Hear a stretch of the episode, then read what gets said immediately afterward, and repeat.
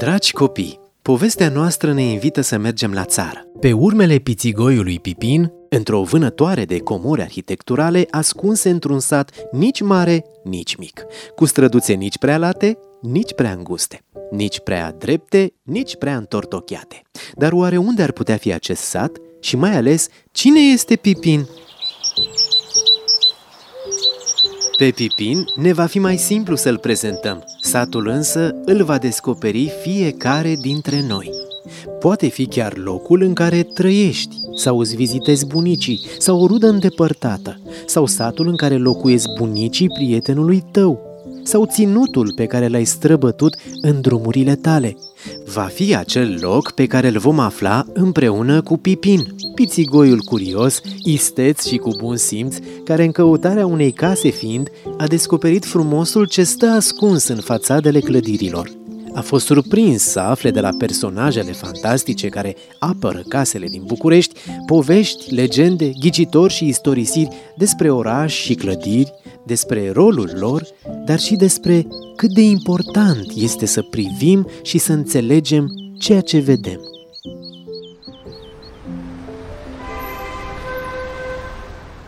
Astfel începem povestea lui Pipin, care, cocoțat pe cea mai înaltă clădire a uneia dintre zonele pe care le vizitase, cartierul istoric armenesc din Marele Oraș, observă întinderi mari divers colorate ce atrag atenția și îi stârnesc curiozitatea. E timpul pentru noi descoperiri. Cu aripile larg deschise, atât cât poate un pițigoi mic, Pipin se ridică deasupra orașului, lăsând în urmă freamătul necontenit al străzii, cu numeroase frânturi de conversații, motoare zgomotoase, semafoare cu semnale sonore, uși închise și deschise, pași repezi, claxoane, sirene, scârții de roți și de uși.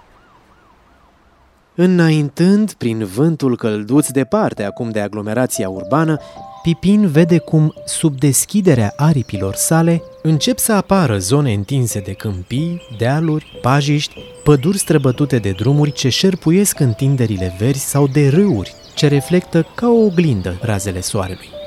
Niciodată nu a zburat atât de departe de orașul natal și niciodată nu s-a avântat atât de mult în necunoscut. Dar bucuria pe care o simte, văzând o altfel de lume, așezări cu străzi mai mici din care pornesc ulițe înguste, case răspândite pe culmi de dealuri sau adunate în văi, îi dă tot curajul de care are nevoie pentru a poposi într-un sat aflat la poalele munților.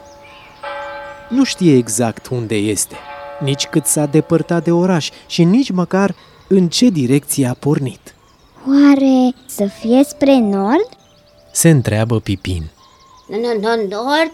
Fă, fă, față de ce? Se uită în stânga, apoi își întoarce capul spre dreapta. Dar nu vede pe nimeni. Pe străduța pe care se află este atâta liniște încât îți poți auzi și gândurile. Dar acela cu siguranță nu a fost gândul meu. Oare ce voceau gândurile mele? Se gândește în gând Pipin, gândindu-se la numeroasele gânduri ce îi zboară prin gând și, pierzându-se în gânduri, uită de vocea pe care tocmai a auzit-o și căreia nu i-a găsit stăpânul. Privește casele ridicate de o parte și de alta a drumului, dar surprinzător îi pare faptul că nu sunt la fel de mari ca cele pe care le-a întâlnit în oraș și, pe deasupra, unele au un fel de balcoane construite din lemn. Asta e chiar curios. Lemn? Reușește Pipin să articuleze înainte de a trage o sperietură pe cinste, când, chiar aproape de el, ocolindu-l la milimetru, se rostogolește cu viteză o nucă. Pițigoiul nostru privește în sus, către copacul la cărei coroană se întinde dincolo de drum și vede cum o creangă se leagănă, apoi o alta, de mai jos. Încă una și zdup. Un ghemotog roșcovan de blană zburlită aterizează la picioarele lui Pipin. No, normal că e lemn. Te așteptai să fie po- polietilenă de mare densitate? Poftim? Poli... Ce? Nu, nu, nu contează. E lemn. Lemn adevărat. De din copacii pe care îi vezi în depărtare. Aha. Înghite Pipin în sec, simțindu-se încurcat de această intervenție în forță. A cui? Cine este ghemotocul acesta de blană? Citindu-i parcă gândurile, imediat vine și răspunsul. Verița Dodo, în, încântată de cunoștință. Am o mică tulburare de vorbire, dar cred că o să ne înțelegem pe, pe perfect. Eu sunt Pipin, pițigoiul curios. Am plecat la drum cu gândul de a-mi găsi o casă, dar am descoperit atâtea locuri frumoase și case cu arhitecturi deosebite, cu elemente decorative ce le fac unice, încât nu mă mai pot opri din căutat. Vreau să văd totul, tot ceea ce este frumos și vechi. Bine ai venit în satul meu. Ai aterizat pe, pe perfect. Pot să-ți fiu ghid. Spune plină de mândrie și entuziasm Dodo. M-ar încânta tare mult asta. Răspunde Pipin oarecum surprins de întorsătura pe care au luat-o lucrurile, având în vedere că prima interacțiune, în care Nuca gonea în viteză spre el, nu a fost chiar primitoare. O să, o să, să-ți arăt casa în care locuiesc și în care au locuit și strămoșii mei. Deși nu mai sunt foarte multe case vechi păstrate, eu am norocul de a locui într-una dintre acestea. Mama, mai am noroc și de proprietarii acestei case, care, deși nu mai sunt cei care au construit-o la început, ei continuă să-i păstreze forma și să o îngrijească, fără a-i schimba înfățișarea. Iar eu am un cuculcuș de mii de stele în podul acestei case. Deși la început Pipin a înțeles-o mai greu pe veverița bâlbâită, ascultând cu mare atenție și foarte concentrat, a izbutit să se obișnuiască treptat cu pronunția lui Dodo, iar drumul pe care l-au parcurs împreună spre casa în care veverița locuia din moș strămoși a fost o adevărată lecție de arhitectură tradițională. Aici lo- locuiesc eu Spune Dodo când ajung amândoi în fața unei case cu multe flori pe prispă și cu un balcon din lemn asemănător celui pe care l-a văzut Pipin adineauri. Ah, despre asta vroiam să te întreb. Despre acest balcon din lemn pe care l-am mai văzut în satul tău, dar despre care nu știu multe. În oraș, balcoanele sunt din zid și destul de diferite față de cele pe care le-am întâlnit aici. A- Ai spirit de observație În zona noastră, de sub munte, cum mi se mai spune, pe prispa, are o ieșitură care f- formează foișorul, adică balconul de care vorbeai tu. Și aici, pe, pe prispă și pe foișor, aveau loc de diferite activități, la unele luând parte și copiii, cum ar fi pregătirea porumbului sau al nunucilor, ceea ce îmi place și mie. Cel mai mult însă mă bucură jocurile copiilor. Întreaga prispă este decorată, stâlpii sunt frumos sculptați, iar foișorul este cu adevărat un element impresionant care îți atrage privirea. Dar spune-mi, te rog, cum făceau acele modele frumoase din gărdulețul de scânduri al prispei?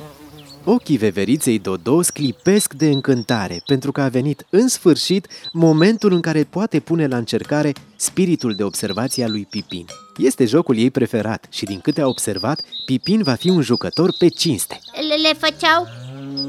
Îți spun doar dacă vei ghici care sunt cele trei locuri în care am ascuns nunucile pentru iarnă. Îți dau un indiciu. To- Toate cele trei locuri se află pe fațada casei. Pe cât de entuziasmată era Dodo, pe atât de încurcat era Pipin. Aflase deja din oraș ce înseamnă fațadă și recapitula în gând. Fațada unei case este partea exterioară, ceea ce văd eu de afară. Dar ce văd? O prispă, un foișor care se sprijină pe un zid de piatră.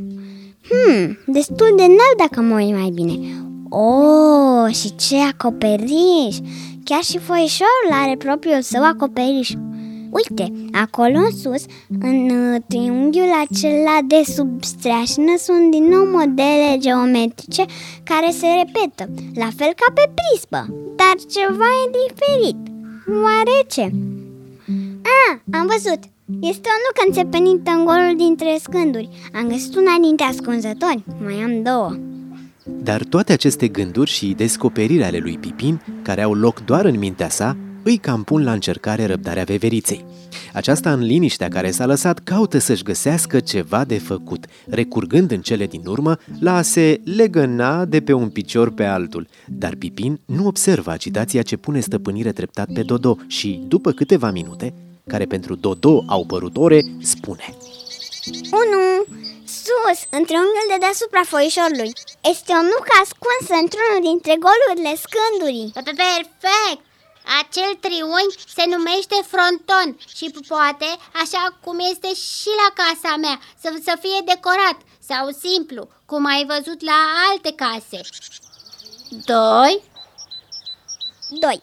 În partea de sus a stâlpului 4, de la dreapta spre stânga, mai este o nucă fixată. Uite, între două crăsături ale stâlpului. Da, chiar, chiar acolo. Stâlpii de prispă au fost decorați prin diverse tehnici, dar ceea ce vezi tu sunt crestături paralele în zigzag, cărora li se mai spune și scara pisicii. Și trei, Se grăbește Pipin să răspundă este chiar în mijlocul gărdulețului de la prispă, în dreptul ferestrei din stânga. Cu nerăbdare și plin de atâta emoție încât parcă nu se mai poate stăpâni și ar vrea să-și roadă puțin gheruțele, deși știe că acest obicei nu-i face cinste, Pipin așteaptă răspunsul. Acum Dodo este cea care pune la încercare răbdarea pițigoiului curios și, mișcându-se de pe un picior pe altul, răspunde. Exact, chiar acolo, înfiptă în gărdulețul de care spui, c- căruia îi se spune parapet sau pălimar, se află ultima dintre ascunzători.